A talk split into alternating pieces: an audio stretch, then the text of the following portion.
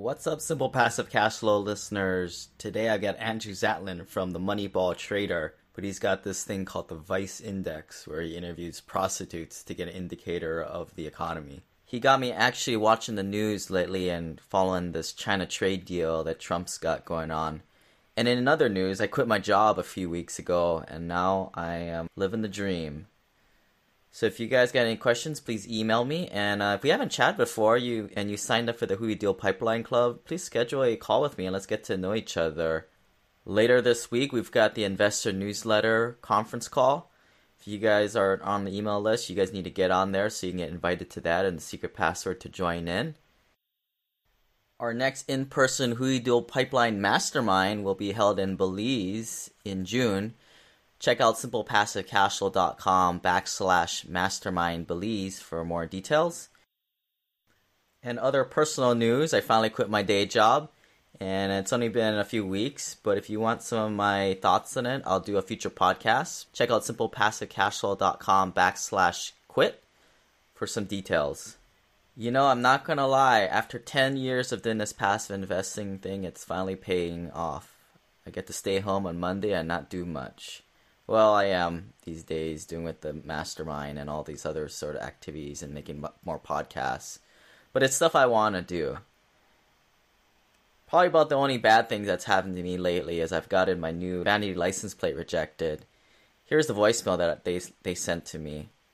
If you're a Hui Deal Pipeline Club member, I'll let you know what I was requesting. Hello, this message is for Lane. This is Thomas from Motor Vehicle Registration. I'm calling in regards to a special plate that you ordered on the internet. The selection is denied as a public and consider it offensive. I will meet with the accounting supervisor who will start the recredit of the $25 fee back to your charge card.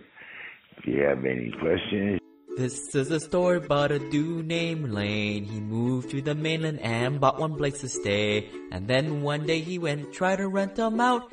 And then he became one real investor man. Hey, Simple Passive Cash Flow listeners. Today I have Andrew Zatlin from the Moneyball Trader.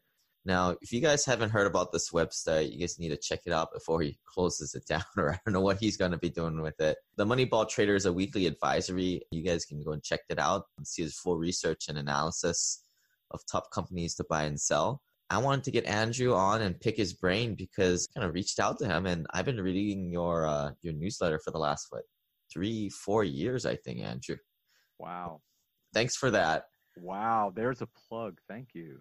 I think you know your your claim to fame here is the uh, Vice Index, where you I don't know where you get this data from, but you kind of pull how the prostitution and gambling and liquor businesses are doing to kind of get a barometer on how real the economy is doing. You know, just get a little background for folks real quick. You know, Andrew began as trained economist, focusing on consumer trends as a research fellow at Kyoto University Economic Research Institution wanting more hands-on onto the business world, he went to the Haas School of Berkeley for his MBA in 1992, and then his next stop was Silicon Valley at the onset of the digital revolution. Let's talk about this Vice Index, just to pique people's interest. you painted me out to be the prostitute whisperer. So, so let me take a step back. I mean, yeah, it's not like you have a guy in the corner that kind of tells you how hot the market is, right? You're looking at. No, no, no. I, I go to strip clubs and I ask the strippers what's really going on. And to be honest, I used to do that. Quick story. so for for your listeners here, just so you understand, my goal is not to find these alternative data signals. What happened was when the recession came, the Great Recession as they call it, I, I was overwhelmed by the fact that there was all this wonderful data out there pointing to the incipient recession, but you had all these talking heads at the Fed and from Wall Street saying, nope, everything's great. You know, remember Ben Bernanke? Oh, it's all contained. Well, I started to pick apart and kind of really dive under the headline way that this information was being processed. And it really is like a sausage. It's ugly, it's disgusting, and it's meaningless. A lot of the data points that we hear talked about in the media, they're 70 years old. Our economy has changed so much, but they haven't updated these data points. So a case in point for me was, you know, how do we track retail spending? And what I found is if you look at the retail spending number that comes out, everyone's really focused on what are consumers doing, right? Because we are a consumer economy. Well, one place you could go is the consumer sentiment number. Well, guess what? That is based off of an interview of 400 people. Literally once a month, they will come out and the markets will swing because consumers are positive, they're negative. No, they talk to 400 people. Okay. Think about what that means. You know, it's it's meaningless. It's useless. And the retail number that they come out with, it's all about what is being bought in a store. So if I take a flight to Honolulu, that's not included. If I go to Vegas and I gamble, that's not included. If I stay in a hotel, that's not included. And in today's world, when you're talking about how we're buying and spending, and you've got this online capability of, of buying stuff cheaper, that retail number suddenly starts to become less and less relevant to are consumers more positive and are they spending more or are they spending less? So one of the things I did was I said, well, let's let's find a data point that cuts across all demographics, all socioeconomic levels, male, female, rich, poor, black, white, Indian, Asian, you know, whoever, right? And let's see if we can find the data that says this is really what people are spending when they feel flush. So could we come up with a, a way to look at luxury spending that went beyond are people buying more at Tiffany's or are they spending more on wine and steak? Well, it turns out that if you start measuring things like spending on cannabis, alcohol, Vegas, and even prostitution, you've got a really interesting number. First of all, it goes back 25 years. It's very leading. It leads the retail number by four months. So you get this advanced visibility to, hey, do I have you know, do I have money in my pocket? Do I feel like I've got money in my pocket for tomorrow and a couple months down the road and I can go out and I can do silly things with it? And so the Vice Index came out of that. It's, it's an amalgam, and it's sort of an index taking all those data points, pulling them together in a quantified way. It looks at transactions. And thanks to the web, I can look at 10 million transactions a month, not 400, 10 million. And you can say, wow, people are feeling so good that prostitutes are raising prices because they can, because there's enough money out there and competition hasn't caught up. And so that, that was the starting point. And then, true story, the Wall Street Journal, NPR, and a couple of other places uh, heard about the Vice Index. So I had all the entire spectrum asking me questions about it. And I challenged the Wall Street Journal and I said, hey, why don't we get a budget? Ben Bernanke and team have come out with what the Fed thinks is happening with prices and they've gone out and they've asked businesses what they expect to see. Let's take those same questions. You know, are customers more or less? Is there more competition? What's happening with prices? What's happening with costs? All those standard economic questions. But let's go to prostitutes and let's ask them what they're encountering. I said, we'll do it on the up and up, and, and we'll, we'll actually bake this cake in a very public way. We'll make sure that we ask high, medium, and low end. And just off on the side, you have to understand this is not pretty women type of experience. These tend to be very college educated or highly educated women. We have this media driven view that prostitutes are forced into this line of work. And I will tell you right now that my interaction as an economist asking questions, most of the women I have spoken to have gone into this business because they make three to four hundred dollars an hour tax free and they get to pick and choose their customers. Most of their customers are professional people. These are educated women who have made a decision that this is the way that they want to go and make a living.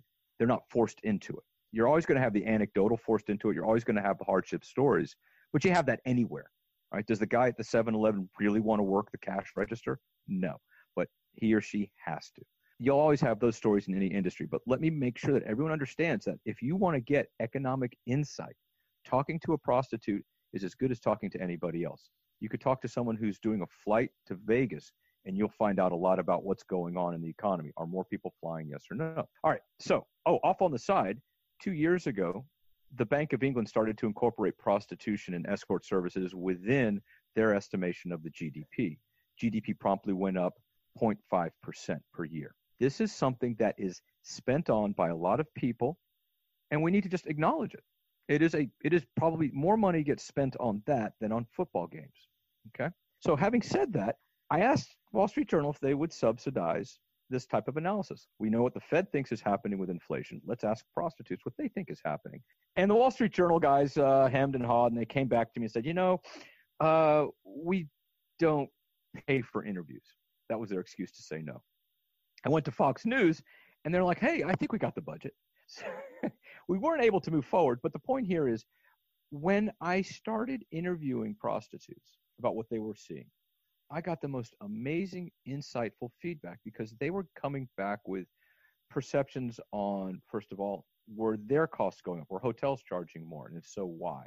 Or other costs going up? How is gas affecting them? How is real estate pricing affecting their ability to rent rooms, which they could then use?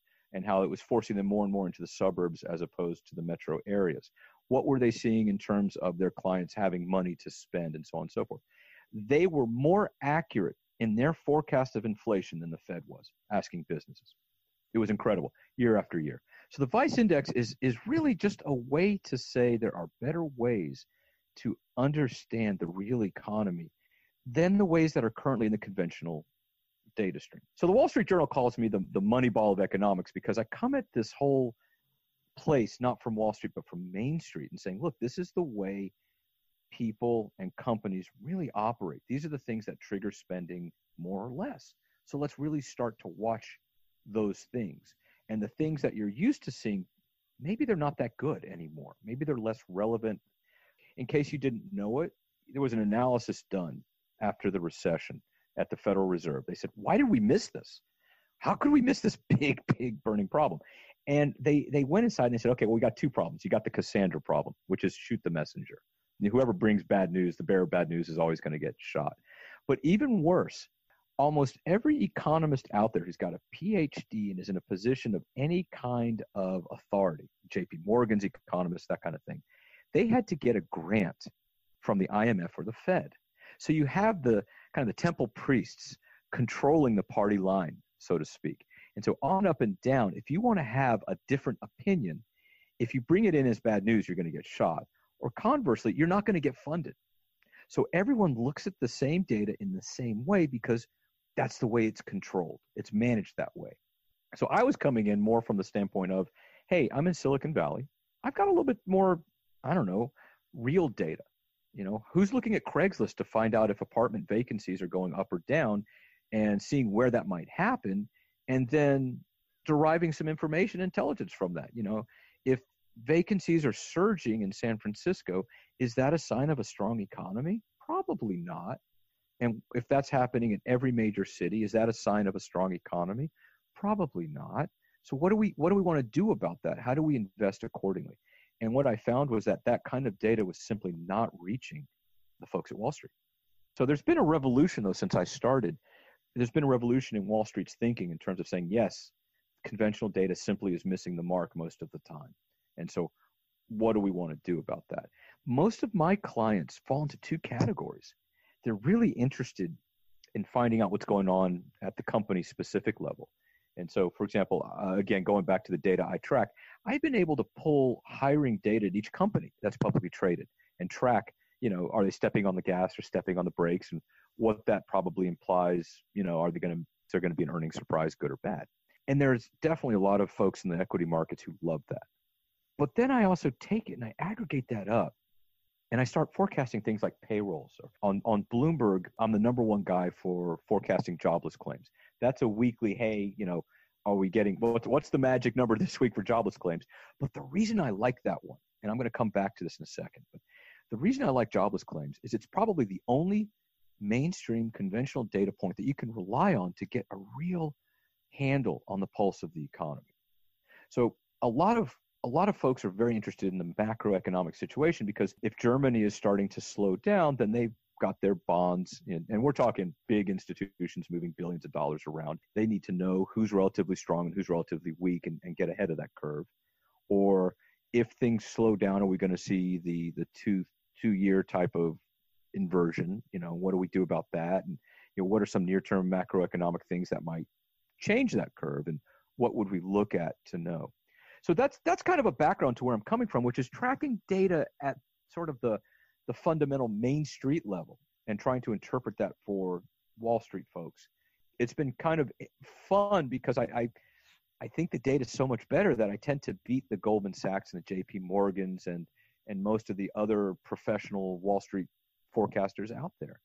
So that's why my institutional clients like me because again, I might come out with something that's totally consistent and in line with everybody else. But when I diverge, that's when the conversations flow. What is it I'm seeing that the mainstream folks aren't seeing? So, so if I were sort of indicative of like the money ball comes from Oakland A's, right? The whole thing was like the coach. Yeah, he found exactly out this, uh, like on base percentage was a high indicator of value compared to the salary. Yeah, um, I mean, what happened is, you know, let's face it, a Barry Bonds for the Giants is awesome. He, he puts butts in the seat, right? The potential to see a home run is exciting. But when you really look at his ability to drive in runs and actually contribute to the game, you know, it wasn't really that material. You could have gotten rid of him. But it's that's that that was the challenge. It's exciting, adds value, but does it really produce the wins? And so the idea was what what's what's what really is material?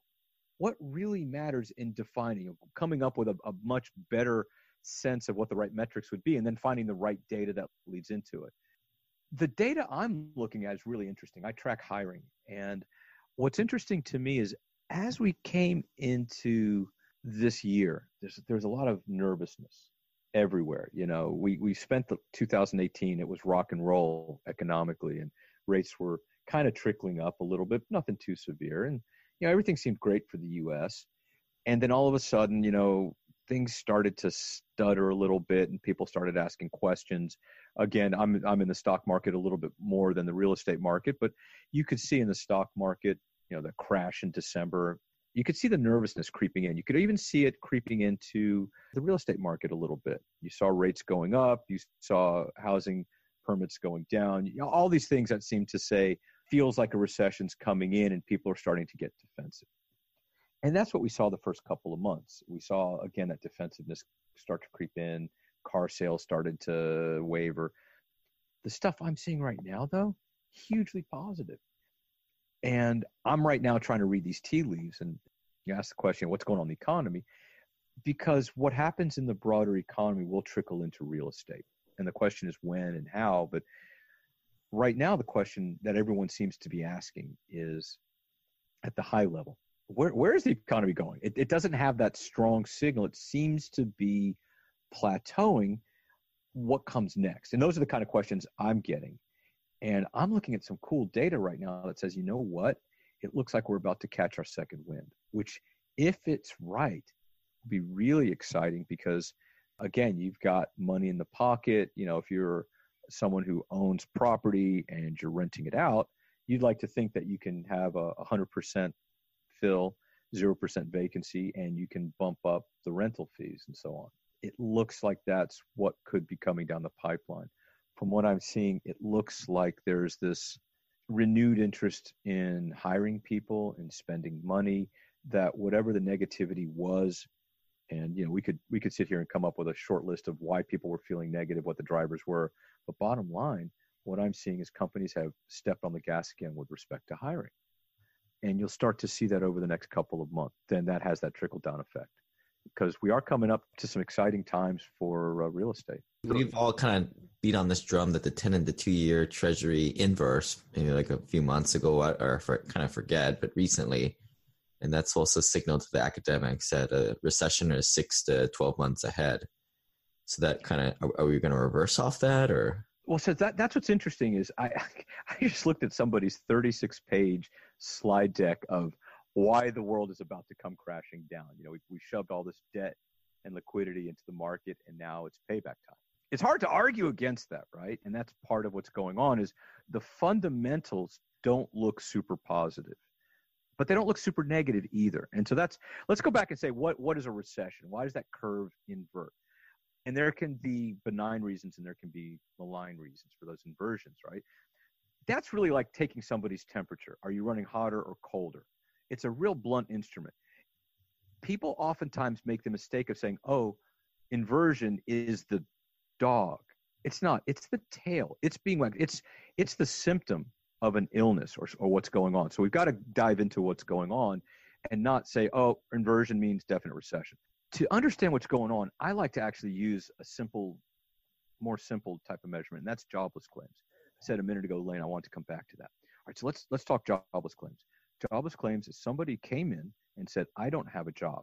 It's not opinion, it's mostly fact. A couple people cheat, but it's not somebody's view that then gets modeled and sampled. It's literally every city in the US is tracking how many people came in the door and said, I was working, I'm not working anymore. There's a seasonality to it, and there's some other factors that, that will drive it. But bottom line, these are the folks who are temp workers, admin type of things. These are the folks who work at restaurants, they're bartenders, waiters, and these are the general contractor laborers. So these are the people who can be hired and fired at will. And that's key, especially in the US where it's hard to hire and fire people. These are the folks who are who are basically working a lot at the mom and pop stores. You have basically a really good barometer of what's really going on at the local level. These are companies that tend not to have deep credit li- lines of credit. If they need to hire somebody because business is booming, they're going to reach out and do it. If they need to fire somebody because business is slowing, they're going to do it. They don't waste time, they don't wait, it happens immediately. So, this data point, it's not messed with. Most of the government data points are incredibly messed with because these are statisticians at work. They do things, they don't, you know, they don't leave data alone. This one is mostly left alone. So, you really do have a finger of on the pulse of what's really going on. And so if you look at it year over year, if companies are, and, and so this is the fundamentals. When I talk about the tail and the dog, jobless claims are expressing what companies are doing. It's the tail, but it's much closer to the dog and what's going on. If businesses are seeing more business, they hire more people and they fire less. It's just that axiomatic. And so the question is, what does that mean hiring more, or hiring less? If you take jobless claims, and you compare them to last year and you run it through a couple of you know fun funky mathematical things like rolling average and all that other good stuff. Essentially time and time again for every business cycle the same signal happens. Just as we were talking about the uh, yield rate inversion type of thing you get the same exact batting average thousand batting average here. And what that batting average is says look at a certain point in time companies stop hiring because the foot traffic the amount of business they're doing is the same as last year. If I come in, if I'm Baskin Robbins and I'm a local store, the same number of people are coming in my store. I'm not going to hire more kids this year than I did last year. I'll hire the same.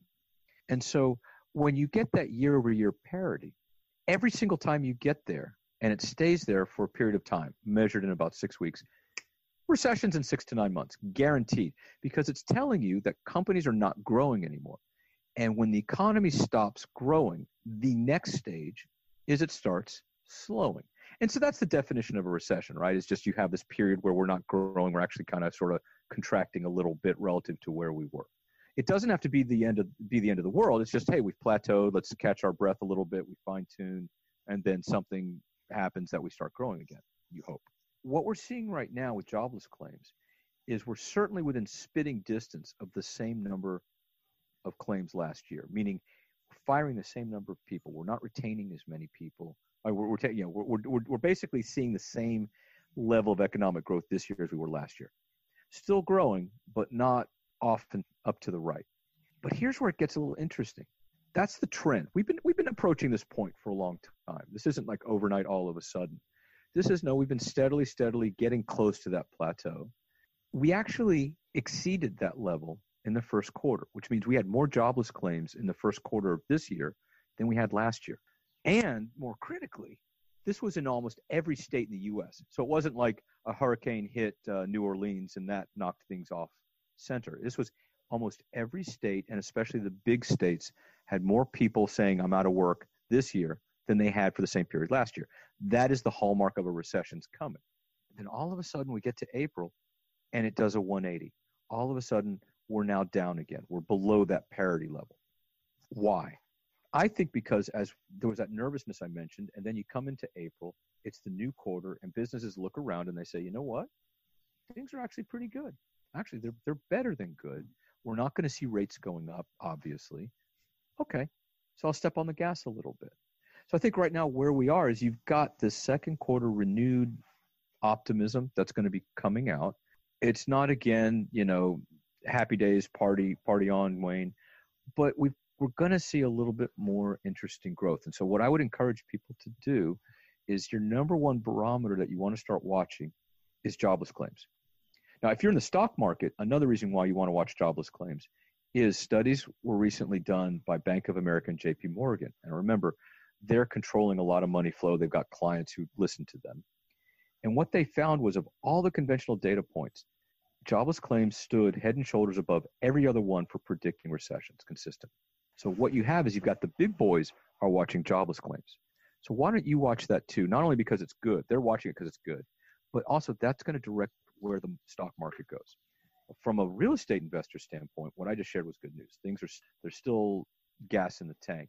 And I think what you're going to see with that yield rate inversion is it's going to flip again once we get to the China US trade war end. What does it take to make one cup of coffee? What are the stories contained in a single cup? Who is this handsome man?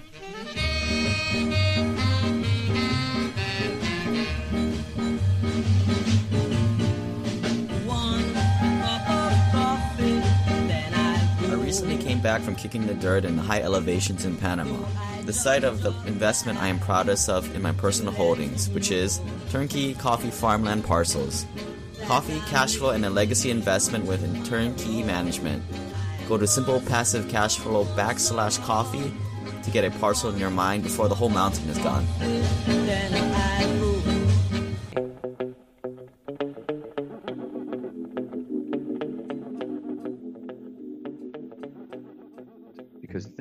Let, let me give you an example of what I mean. A lot of people poop. One second. What's the Oh, yeah. what's what's the way to look up that jobless claims? I'm gonna put it up on the screen for folks watching on the YouTube. Okay, um, there's the official site, and I can give that to you. The official site is www.dol Department of Labor dol.gov slash UI.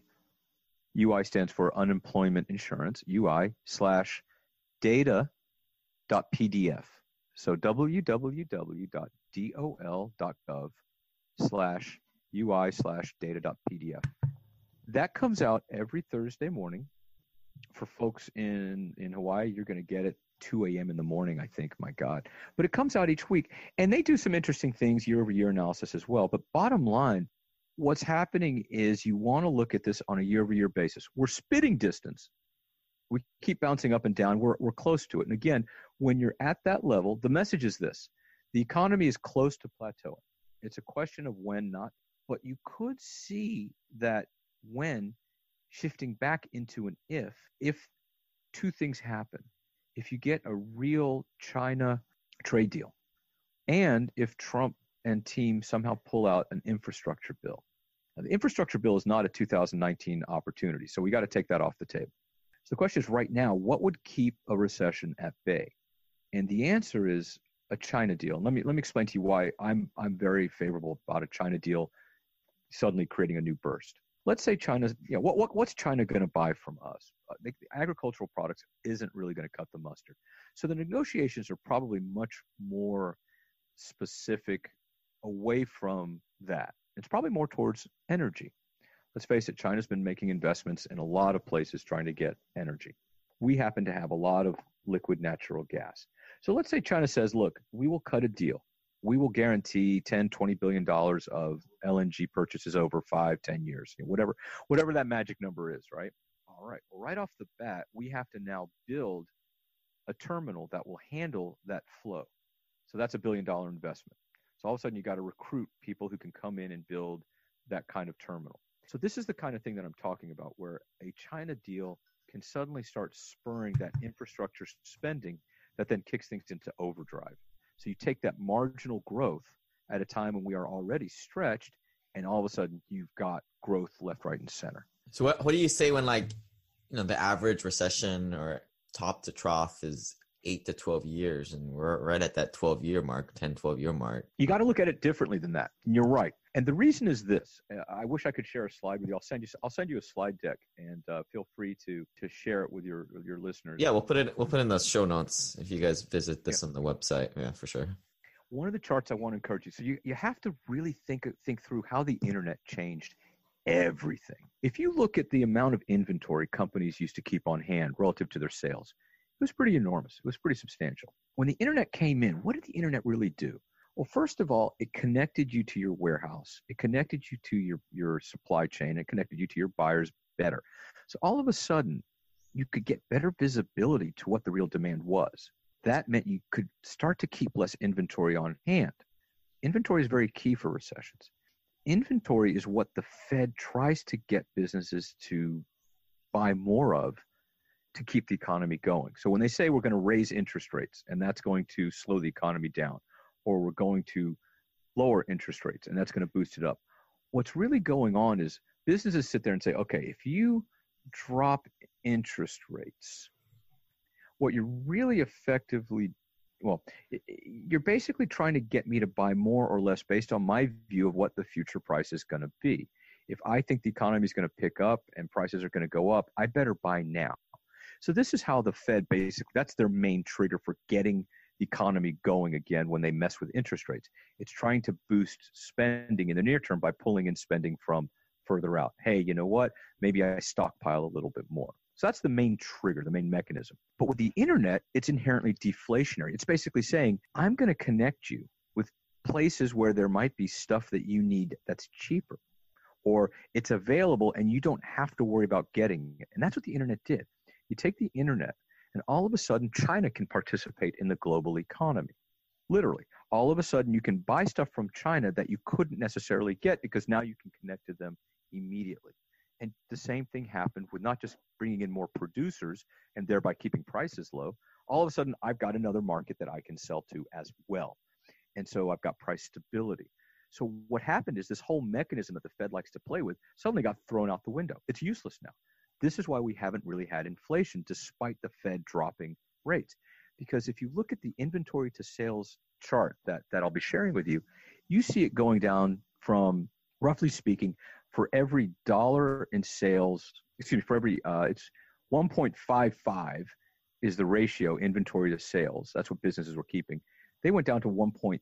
All right, what does that mean? 1.55, 1.3. What it means is I'm doing $10 trillion of business and I get to keep suddenly almost a trillion, two trillion dollars that I used to tie up in, in inventory sitting on shelves. I no longer have to do that that was the huge thing that happened with the internet. But to, suddenly you had these spillover effects. You have things where not just does inventory start to get under control, but the swings. Inventory in a recession, what happens? We stockpile too much. I got too much stuff. I got to unload it. I'm not going to buy more stuff until I unload my stuff that I have on the shelves, and I got to unload it at fire sale prices. Oops, it's going to take me a while to to recuperate. That's what you see in a recession: is these massive swings in inventory of things and people. I got too many people for the business. So that's what happens. Well, if you've got tighter swings, you know, you have that that trough suddenly not being as deep and you've got that peak not being as peaky, you create this duration that extends because you're not overbuying or overselling. You're not running into these situations where the supply is too great or insufficient. And that allows the economy to function a little bit better. Now, the internet did one more thing. So, right there, what we talked about is just how you know companies can better manage their cash flow capital gets less tied up and all this other stuff people are closer to being able to buy cheaper you get this great disinflation you know today e-commerce is 16% of our economy and that's before we talk about cars and gasoline which will always be out there physical i mean it is huge now to go online and buy your stuff from amazon and it's cheaper it, it just shreds a lot of the costs in the system so you had real productivity but the other thing was the cloud I mean, when was the last time, Lane, you said, "Gosh, I've got all these movies. I need to store them. Let me go get a flash drive." No. Never. Well, there's Dropbox. There's Am. There's so many places you go where it's it's free. That that removed almost a quarter billion dollars of spending that used to go on SanDisk flash cards. Right? It's gone overnight. We just created uh, the death of an industry, but you freed up money. And so the cloud came in. The cloud did something really unique. I used to work at Cisco, and this was the pitch at Cisco. You'd go out and you'd say, you know, you need these routers. But the thing is, your need today is going to get eclipsed by your need tomorrow. So let's go ahead and give you a lot of memory cards. Let's build for tomorrow, not today. And so you'd oversell these guys. All right. It's kind of like buying a stereo back in the day. You'd buy your speakers, and guess what? Your amp needs to be stronger than your current speakers because you got to work your way up because you're going to eventually buy more. But what this really did was Cisco's out there selling a lot of unneeded and excess stuff. Well, you go to an Amazon AWS world environment where you got the cloud, and all of a sudden it is literally like a utility. It's literally like me getting electricity. I plug in and I get what I want as much as I want, exactly what I need, when I need it, and there's a fixed price. That crushed Cisco because all of a sudden you've reduced a lot of the spending on capital equipment. So about three, four years ago, there was this henny penny voice running around the, the major media people. Oh my God, spending on capex has collapsed. Businesses aren't buying capital equipment. It's the end of the world. Here again, being the Moneyball economist, you know, I was like, well, that number you're throwing around, that spending on capital equipment, well, half of that is IT. It always has been. And what you're seeing is a positive, not a negative. Companies don't need to spend as much on capital equipment anymore. So it's naturally going down. It's not the end of the world. It's freeing up money to be spent in more profitable ways. The other thing that the cloud does when you're not spending it on capex, it gets counted as opex. And so now I spend monthly instead of being you know sucker played and, and overpaying and, and now having to pay for something that I'm going to sit on for a few years that I may or may not need. Bottom line, what's happened is the peak to trough thing typically runs about six to eight years, like you were saying, because you have this recovery mode. You know, start with start with day one. I'm now out of a recession. Okay, but what that really means is I'm no longer in a fire sale mode, but I sure am not. You know, the demand hasn't picked up where I'm going to be bumping up my my inventory yet.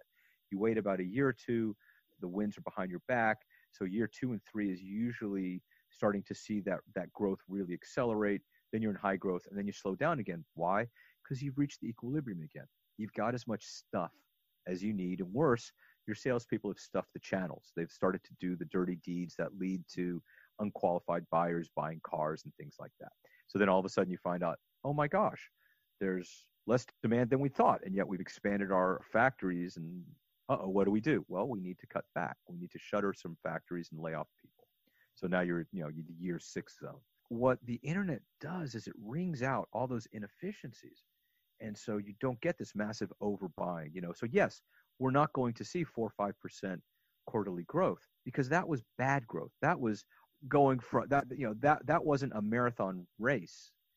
That was a sprint because it was bad planning. And it wasn't bad planning because people were, were silly or dumb, because they didn't have the benefit of the internet to really get that strong visibility to the true needs and then manage correctly.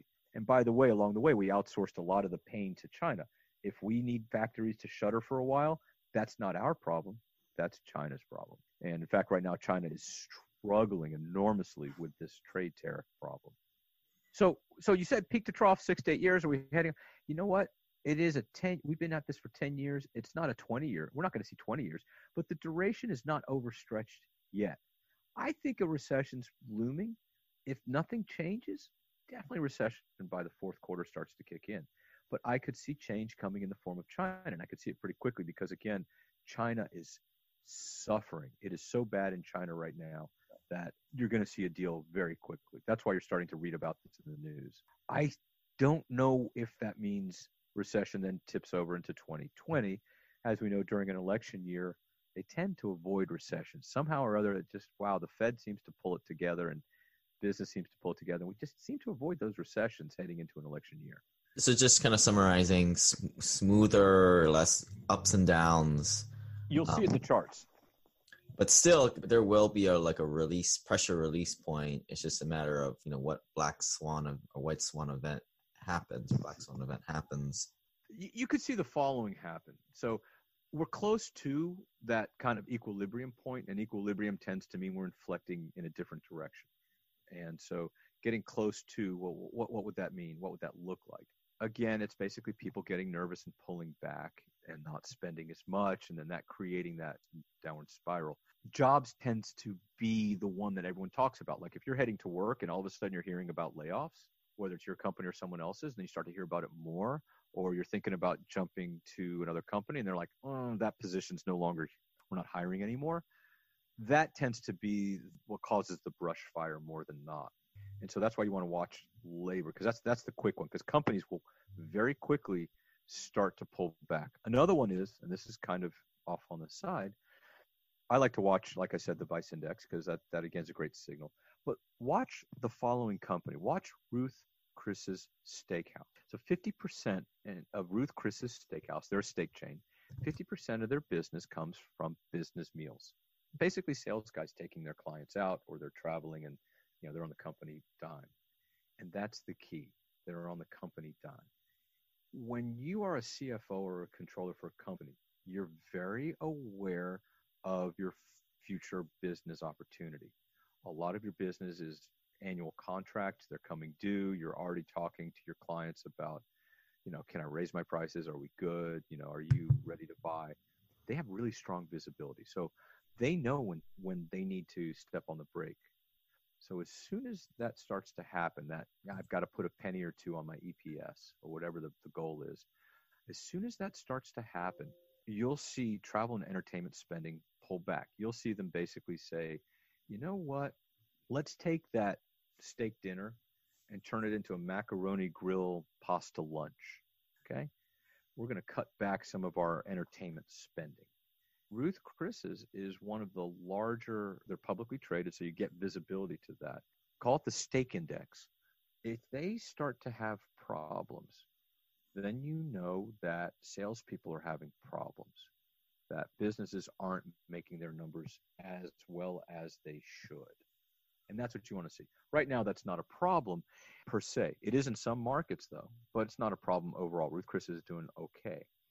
And when they start to say they're not doing okay, is when you want to sit up and take notice.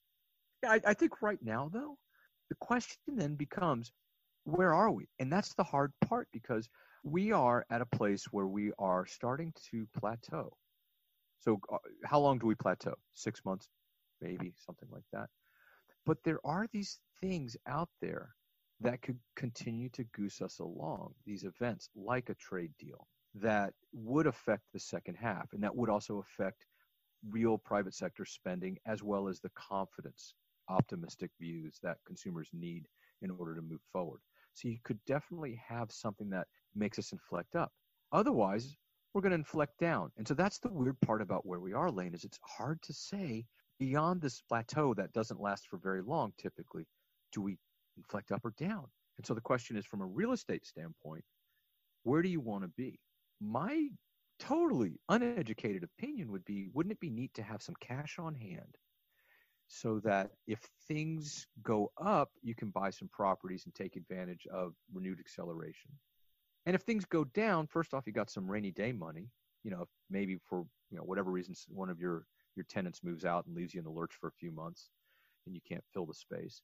Or conversely, because there might be some fire sales that you can take advantage of. We have an interesting change in our economy where we are onshoring more manufacturing, where we are basically, I don't want to call it a renaissance in manufacturing, but there is definitely a tilt towards more economic industrial activity onshore and preventing loss of IP and things like that. And that is long term a positive for the economy. Yeah, so which we're trying to capitalize a lot of that in the South and Southeast, you know, like all the manufacturing in Atlanta and well, Tennessee would be a great place to go in Nashville. Yeah. I mean, low cost to operate. I mean, even, I mean, we used to think of those places, they're non, they're, they're labor friendly because they're non-union. And so first you had in Tennessee, those the automobile companies coming in. And then all of a sudden, if you notice, you've got Wall Street's moving in because they realize it's cheaper to operate there. And uh, again, thanks to the internet, you can be anywhere with your operations. So if you had to put a couple thousand people somewhere, you could probably attract a couple thousand people to be your customer support and your IT team in Nashville. Because guess what? Instead of being in New York, they can own a nice house in Nashville, and the weather can be nicer. So yeah, I, I totally, I totally see this. The beneficiaries of this are not going to be the major cities the beneficiaries are going to be more the, the secondary and tertiary cities, especially the cities that are even, I think we had talked about this, you know, 50 miles or so away from the major hubs. So you don't have to be in San Francisco proper. You could be 50 miles away and you'll benefit from whatever growth is happening in San Francisco. Spillover effect. I call them the tertiary markets. And know, a couple of that we just closed were uh, Gulfport, Mississippi, and Lake Charles, Louisiana, and Huntsville, Alabama. So they- you know, it's interesting because I was looking at this a long time ago, a year ago, and you could see you could see where the job growth was favoring those kind of cities. You could definitely see, and the job growth was kind of having two flavors.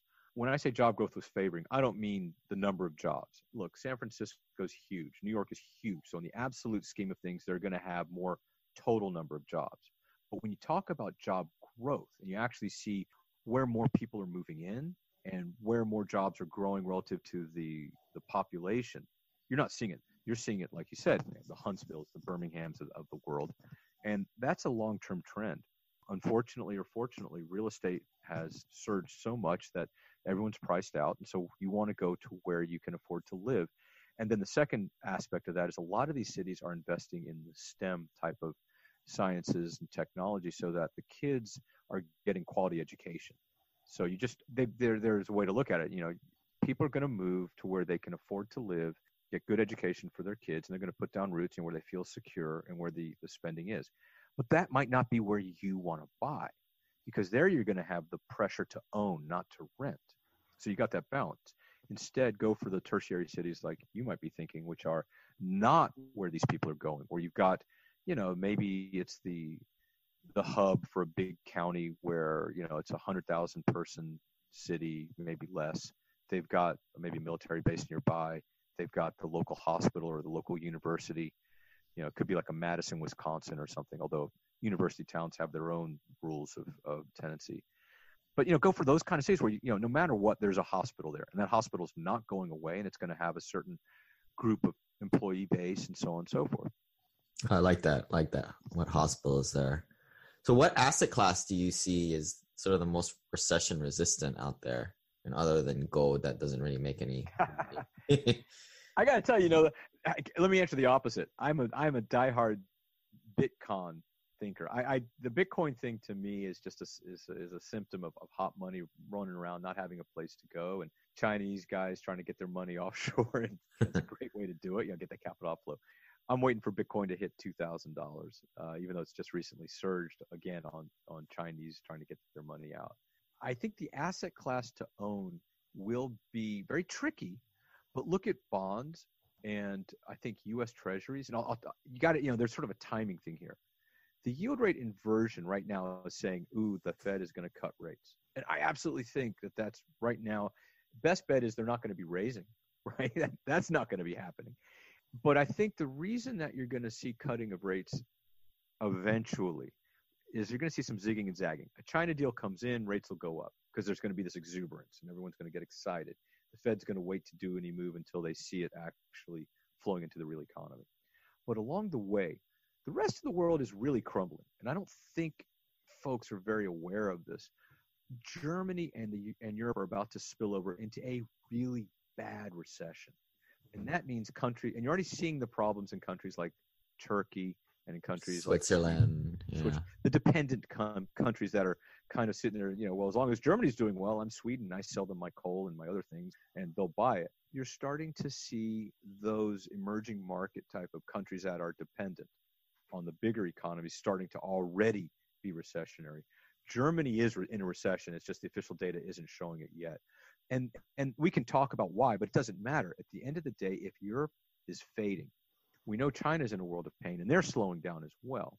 Asia, I, I just recently read some horrifying Taiwan export data where they're just they're crumbling. I mean, you're seeing more than double digit collapse in exports and you're seeing a 30% drop in their exports to China. I mean, this is this is horrible stuff, right? So the entire world is is really spilling over into a an ugly recession. A lot of this is again because of China slowing down. China is not growing as fast as the official data says, and so all of a sudden the rest of the world depends on China orders, and it's not happening. As this starts to happen, as the nervousness of what's going on, how bad is it, where is it going, what that means is you've got risk aversion and there's going to be this flight to safety, and that's the U.S. Treasury. So what happens is all of a sudden you bid up the dollar, the dollar's valuable, yields come down again. So at the end of the day, I just think you're going to see a lot of love for the dollar happening over the next year or so. Yields will come down.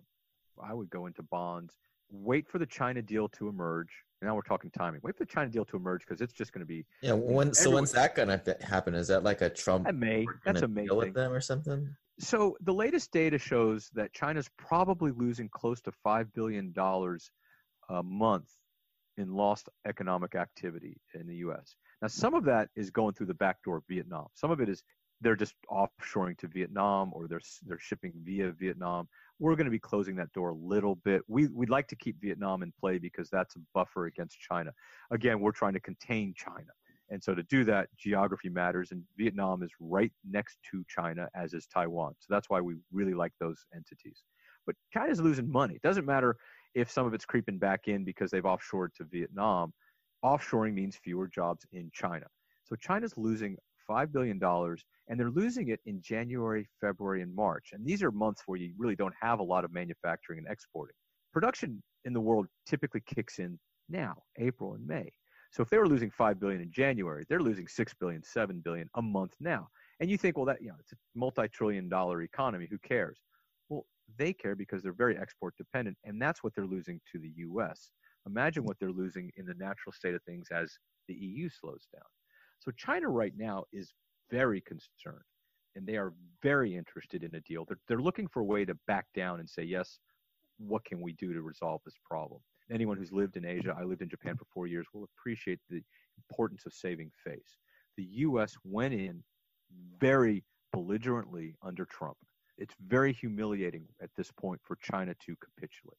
So I will guarantee you that right now the discussion is how does China capitulate in a way that makes the leadership able to hold on to power? Remember, this is a dictatorship at a certain level. So they hold on to power, and China has a history of violent revolution when the people are not happy. And so they're treading water right now. I guarantee you the terms of the deal are already hashed out. What's happening right now is how does China navigate this in a way and create enough distance? Remember, months ago they were they were yelling and they were doing all these things, and now they're not. I think the deal is going to happen in, by May or June, simply because, as I as I kind of repeated, there's a lot of money being lost each month, and the U.S. weren't. You know, they've been playing a game of two things. They've been stalling for time because they, they felt that inflation would kick in, that if the U.S. cuts off supply, the classic economic view was you cut off supply, prices go up.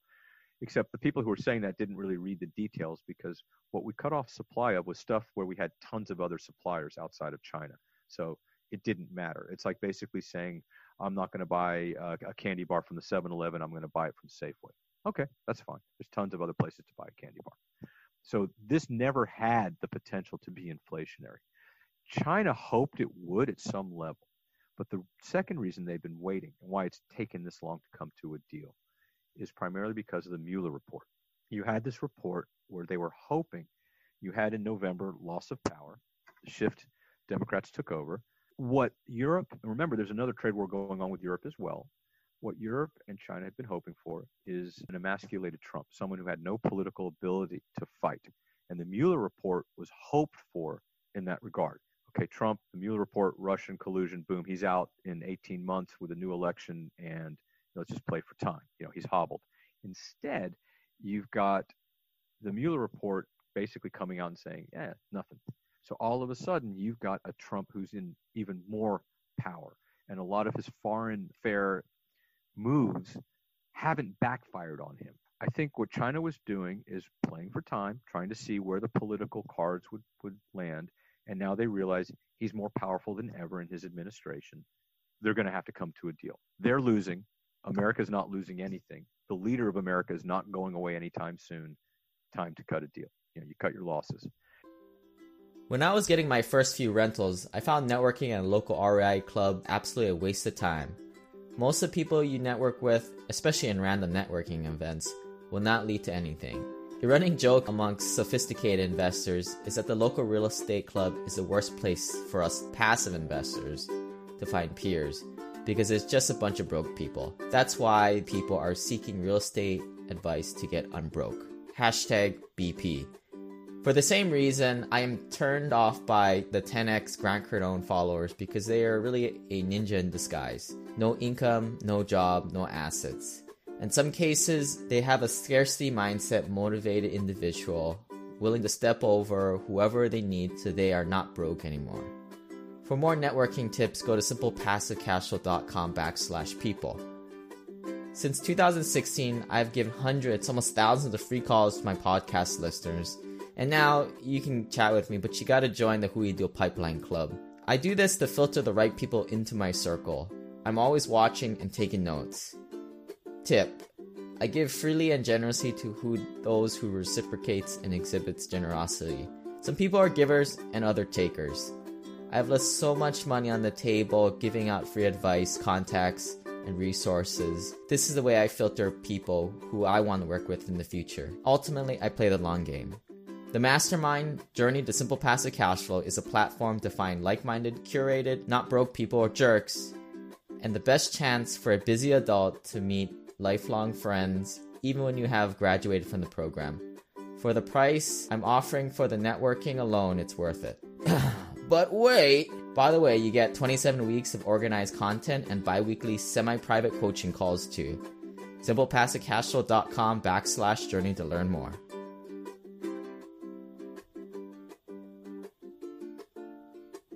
And so that's why I think they're just trying to figure a nice way to, to come to resolution the losers in this will be Europe. You don't buy something from someone without not buying it from someone else. So anything that they buy will be coming out of the pocket of Europe. So I would be again, and that just you know, you're going to have Europe cut rates. They're going to do all these crazy things that they want to do, and every time they do that, it makes the dollar look better. I would wait for the China deal because what's going to happen is everyone's going to be excited. Oh my God, this is great! You're going to have the stock market surge. Uh, not not to be dramatic, it's going to surge five to ten percent over a three month period. Everyone's just going to be super excited, trying to pick the winners of a of a China deal. Bond market is probably also going to going to be interesting because you know our yield's going to go up in anticipation of demand. You know, the Fed might say, "Oh, things are going to get inflationary." I actually think they're going to go down because I think demand for credit will be interesting to see what happens. All, all the things that are happening, but also the international problem. If Europe drops rates, you get a strong dollar. You might see some problems with our export. You know, we got to keep up with the Joneses. If they drop rates, the bare minimum we won't raise rates. We can't move directionally opposite at the same time. Uh, the world doesn't like that. The money, the people. Remember, the stock market is noise compared to the credit markets. That's what really matters. We so also saw- how long how long will this power the economy till another we need another other China deal two or something like that. All right, so here I am. I am I'm I'm the next Bannon. I'm going to sit on Trump's shoulder and I'm going to advise him. And this is what I would advise him. And I think I'm probably not the only one who probably has this view. This is a master showman. This is a guy who knows how to play to his audience. He moves things. People think he's reactive, and I think if you take a step back and look backwards, either it's a Rorschach test and you want to read into it, or you actually see that there's been a deliberate move. You know, he has a checklist. He said, These are the things I'm going to be attacking. And he's been attacking them not one at a time, not all at once, but somewhere in a strategic rolling thunder way. By going after Mexico, Canada, and Taiwan, uh, excuse me, and, North Korea, and trying to get trade deals there, he started to basically show people that, that he's going to be a unilateral deal maker. So the next wave is you got to recognize, in other words, that this is a man who's planning and that he understands that he's got certain tools in his toolkit and certain amounts of ammunition left. So he's not going to put everything out there at once. I believe this is what happens. You get a China trade deal by May, and this guy is going to just use it, squeeze it for as much as he can, trying to get everyone excited.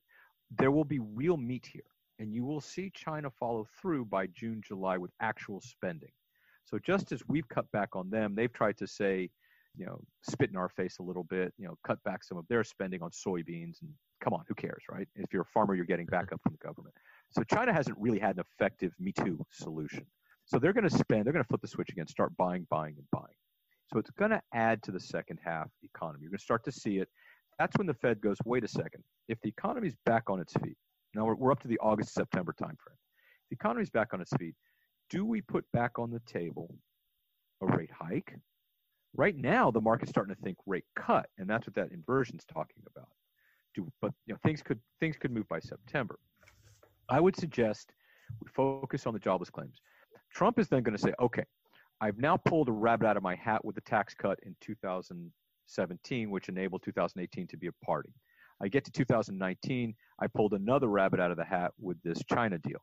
You know, it's probably going to add 30, 50 billion dollars a year to the US economy.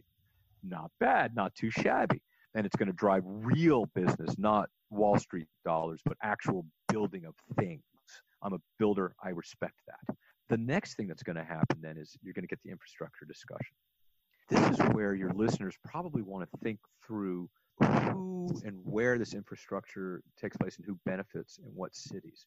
So if you're talking infrastructure, what is the reality? The China deal could happen, the switch gets flipped, and all of a sudden real business starts to flow in the second half. Infrastructure bill, you're talking about should we spend $10 billion on this highway, on this bridge, on this, that, or the other. This is big stuff. This doesn't happen overnight. This is a 2020 discussion. This isn't even the money yet. This is just a discussion. The real economic impact of China happens this year. The real economic impact of an infrastructure bill doesn't happen until 2021. But the green shoot idea starts to kick in. What happens, I think, politically is Trump and the Republicans, and, and you have to talk politics when you're talking about the economics of government fiscal spending, because that's where we are. We're moved, we've moved away from the monetary side of life, the Fed, and now into the fiscal side of life. That's what the tax cut was. That's what the trade tariffs are. That's what a lot of what his policies are, are really focused on is how does the government spend money. One of the things he did was to start pushing back against spending on food stamps. You know, because believe it or not, food stamps is a 100, I think it was 100 and something billion dollar annual spend by the government, most of which goes to Walmart, Coca-Cola, and a bunch of other companies. And he's pushing back on that. Guess what? He's it, it's brought down the spending now by tens of billions of dollars. So he's pushing at, at how the government's spending its money. And you can disagree or not on how he's doing it, where he's doing it, but he's doing it. So now he's going to look at the infrastructure bill and he's going to say, we've got fiscal spending. Politics come in now, and politics come in in a big way. If you're a Democrat, you represent the labor of America, or so you say. So here's a guy who's saying infrastructure. That's going to put a lot of workers to work, a lot of blue collar workers. So Trump, by default, is stripping away or trying to strip away what has been traditionally the backbone of the Democratic Party. So politics will enter into it. If you're in the Democratic Party and someone says, "Hey, the people who benefit, you know, who who vote for you are going to love my plan," well, you got a problem. You need to own that plan, right? You need to be the ones who pitch that forward. If you're perceived as fighting it, and you're a guy who's working on, you know, does welding, you're going to sit there and say, "Wait a second, that's like three or five years of a career for me. And you're saying no? I don't get it. It's kind of like um, Ocasio, I'm going to mispronounce her name, uh, the representative uh, in New York who browbeat Amazon and said, Isn't this great? We got rid of Amazon. And everyone turned around and said, You got rid of 20,000 jobs. How is that a good thing? Right? So I guarantee you she will not get reelected because the local politi- uh, political machinery will say, You're actually not very good for you know, helping out the locals, are you? same thing is going to happen with Trump. The Democrats are now in a corner. He's probably going to start talking infrastructure bill once this China thing, you know, he's been able to squeeze as much as he can. He'll probably start to look at 2020 reelection, maybe wait till January because you don't want to release it too soon. You want to maximize what you can get out of it. You start talking about it in January, and all of a sudden the Dems are on their back feet. If they fight it, they're fighting their constituency. If they go along with it, they support Trump. So they're in a really bad place. But what Trump would do, if I were him, would I don't care. Let's start talking about it. I'll start moving it forward because this can be an election year issue or it can be something real. What happens though is you force the dialogue, you force the discussion, and you start saying, look, let's start building and investing in America, so to speak, and in a very real sense with real money, a trillion dollars. If you are a real estate owner and you hear that someone's going to build some kind of new liquid natural gas terminal, you know that that's going to attract, I don't know, put in over a few hundred workers. They're going to want to live somewhere, right? So now you know where you want to invest. Well, the question is nobody knows where these new highways, bridges, and so forth are going to happen. You have to wait. But it's kind of like what happened again, go back to that Amazon example. Right before Amazon made their announcement that they were going to build another headquarters in New York, what did you have? you had people from Amazon starting to buy property there. And once the announcement was made, you had people buying property there. Why? Because it's a natural evolution. If you've got a big project or something happening nearby, people need to live, businesses need to operate. It's a magnet for opportunity. And so I would say macroeconomically, okay, we get this China thing. Yeah, that, that, that keeps 2019 going. 2020, you get that exuberance of an infrastructure bill, and you will have some people, because we'll have details. We'll start to have the details of, okay, I want to build a few more airports. Know, if you're in Utah right now, Salt Lake City is building a, a huge airport. We haven't seen the downstream effects of having another major airport in the West Midwest, but now you do have the potential for more people operating more warehouses, people needing places to live, and you know you get that spillover effect. Well, when Trump releases his infrastructure bill concept, there will have to be some kind of meat. He'll have to define I'm going to put X dollars into transportation, in highways, in rail, airports, whatever it is. And then people will connect the dots and say, okay, if we're investing in moving stuff East Coast to West Coast, what does that mean and how do we make that happen? And what cities stand to benefit? Because it, it won't be the major city. You have to have, I mean, if you're talking transportation, you're talking roads, you're talking about spending on something that's going to cut through a smaller town, a smaller city. I think politics will influence economics in this case by promoting an infrastructure bill. And a lot of the people I talk to note this and worry, well, what does that do in terms of rates, in terms of this and that and the other? And I raise my hand. I just say, you know what? If you shove a trillion dollars at the economy in a meaningful way, not in a buy bonds kind of way or you know backstop banks, but in a way that says we are building something that's useful and that's demanded by business, where they say, look, if you added another lane that was dedicated to electric trucks, you know, self-driving electric trucks, then guess what? I can spend less on people and moving my goods. I can move further faster. All, all that stuff that happens from real investment. You suddenly have an exuberance and you'll have the private sector kicking in spending. So now you've bought the 2020 election. Right. And that'll power, probably power us for a few more years then at least. I would think it does. It, it's not a mark. I mean, literally, people people think a trillion dollars is a number pulled out of the air. It isn't. You know, people have you know, back in the recession, you had talk about, you know, show me your shovel ready projects. It was, it wasn't net new. It was stuff that was already on the books. It was basically the federal government turning to local governments and saying, hey, you know what? You're going to spend, you know, put a number down. You're going to spend that anyway. We'll pay for it. You know, yeah. I'll pick up the tab for you. How about you that? know, at, at 2010 was when the um, the Obama money came out for the stimulus, and I was working those projects in 2017 and it's ridiculous how long how long it, it takes, the money to get out. yeah, I mean, you sit there, but what does it do? It renews confidence. Okay, money's gonna come any day now. Right. The only people got got paid was myself, who was just sitting there at my desk permitting and for like 2011 to 2015, not doing anything. Eh, but when it, so, the, but see, the key here is it is a longer term spend, and that's what's kind of neat. So the tax cut that bought a year, but you start to get to this longer term. It's going to take. So first, you got to do the bidding process, and all. You got to start hiring, and, and so on and so forth. All right, so you put something on the table in 2020. You know, you're going to have, and trust me, once it's there, the Democrats. It doesn't matter what Pelosi wants to do strategically or not. Every Democrat representative or senator is going to sit there and say, "Oh my God, it's pork barrel time," because their constituency is going to pick up the phone and say, you better make this happen. You better bring me the dollars, my friend. And that's what they're going to respond to because all politics is local.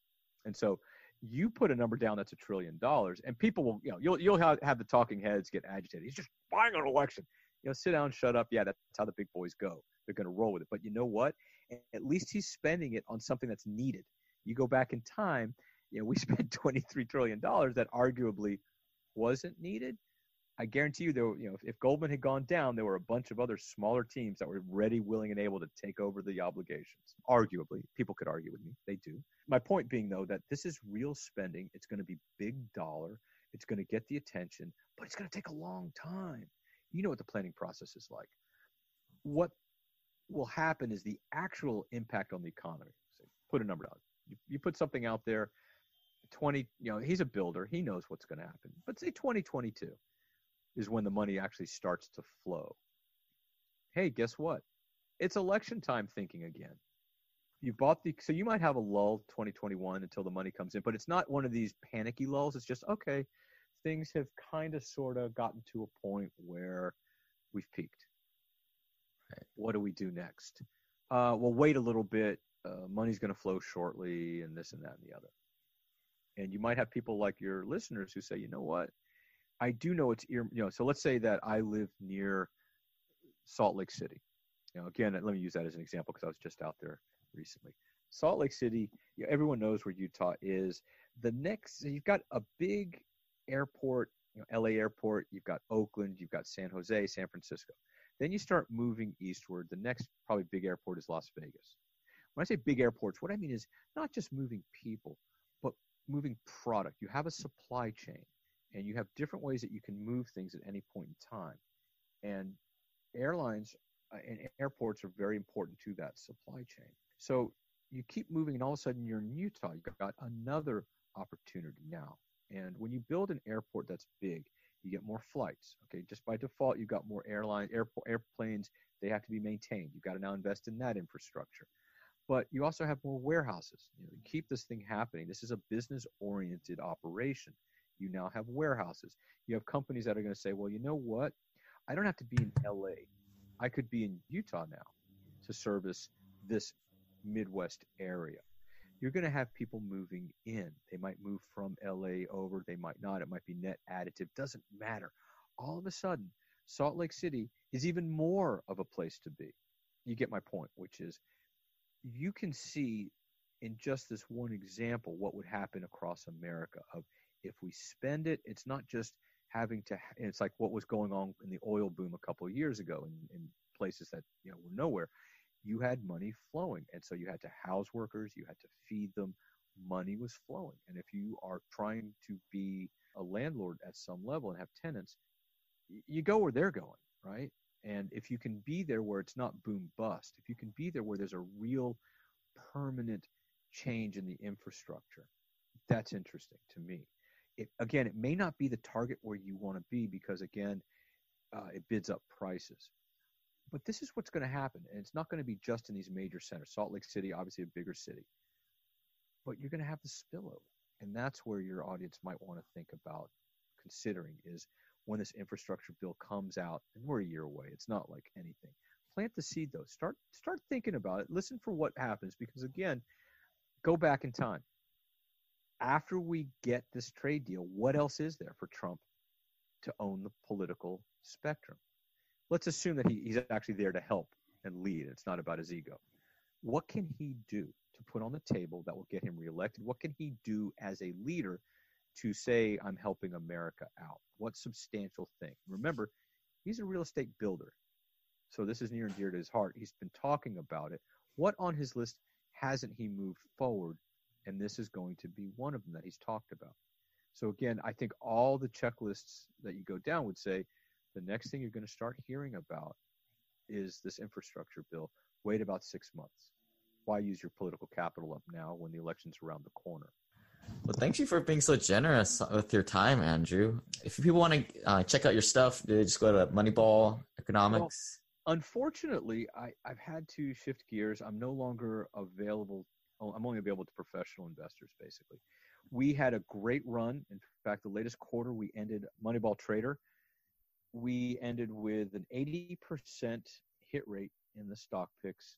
And we were doing an ETF selection where every month we would rebalance our, our ETF portfolio. And uh, again, we've been crushing uh, the stock market. Uh, as of this month, we ended with a two and a half percent, 250 basis points above the S&P 500 for the month of March. So that on a compounded basis, we're averaging somewhere close to 70 basis points per month each month, month over month, in terms of beating the broader stock market. So, in effect, in the last year, we have generated with the ETFs alone, just getting in once a month and get out, uh, roughly 14% above the stock market's performance. So, 1,400 basis points. Unfortunately, that's only now available to professional investors. I, my, I'm bandwidth tapped out. I guess read me in the news, read me in the funny pages. From time to time, I'm, I'm, I'm in the Wall Street Journal or Bloomberg or something because, again, I you know, people like to reprint some of my work. Well, I'm gonna have to send you a gift card and get you in the uh, the mastermind group for these guys that talk to you for 30 minutes of your time in the future once the China deal happens. hey man, when that China deal happens, by the way, everyone, you should be long and strong in the equity market if you are dabbling in the equity market. I know everyone says it's overvalued, it's this, it's that. I'm reading the tea leaves. I see some green shoots. I see some green shoots. Just uh, for the sake of of uh, full transparency, I own only three stocks. They are Amazon, Disney, and Twitter. And I own them simply because I like oligopolies or monopolies. And I own what I buy. I buy a lot of stuff from Amazon, and I see everybody doing that. So anyway, so just you know, full transparency. Those are the only three stocks that I own. I don't tend to trade my own data. I don't tend to. In fact, I don't. I embargo myself so that there's no uh, accusations.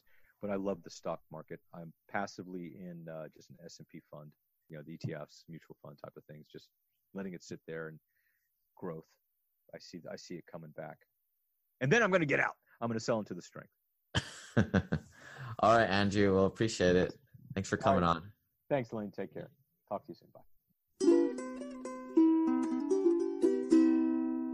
This website offers very general information concerning real estate for investment purposes. Every investor situation is unique. Always seek the services of licensed third-party appraisers and inspectors to verify the value and condition of any property you intend to purchase. Use the services of professional title and escrow companies and licensed tax, investment, and or legal advisor before relying on any information contained herein. Information is not guaranteed as in every investment there is risk. The content found here is just my opinion and things change and I reserve the right to change my mind. Above all else, do your own analysis and think for yourself because in the end, you are the only person who is going to look out for your best interests.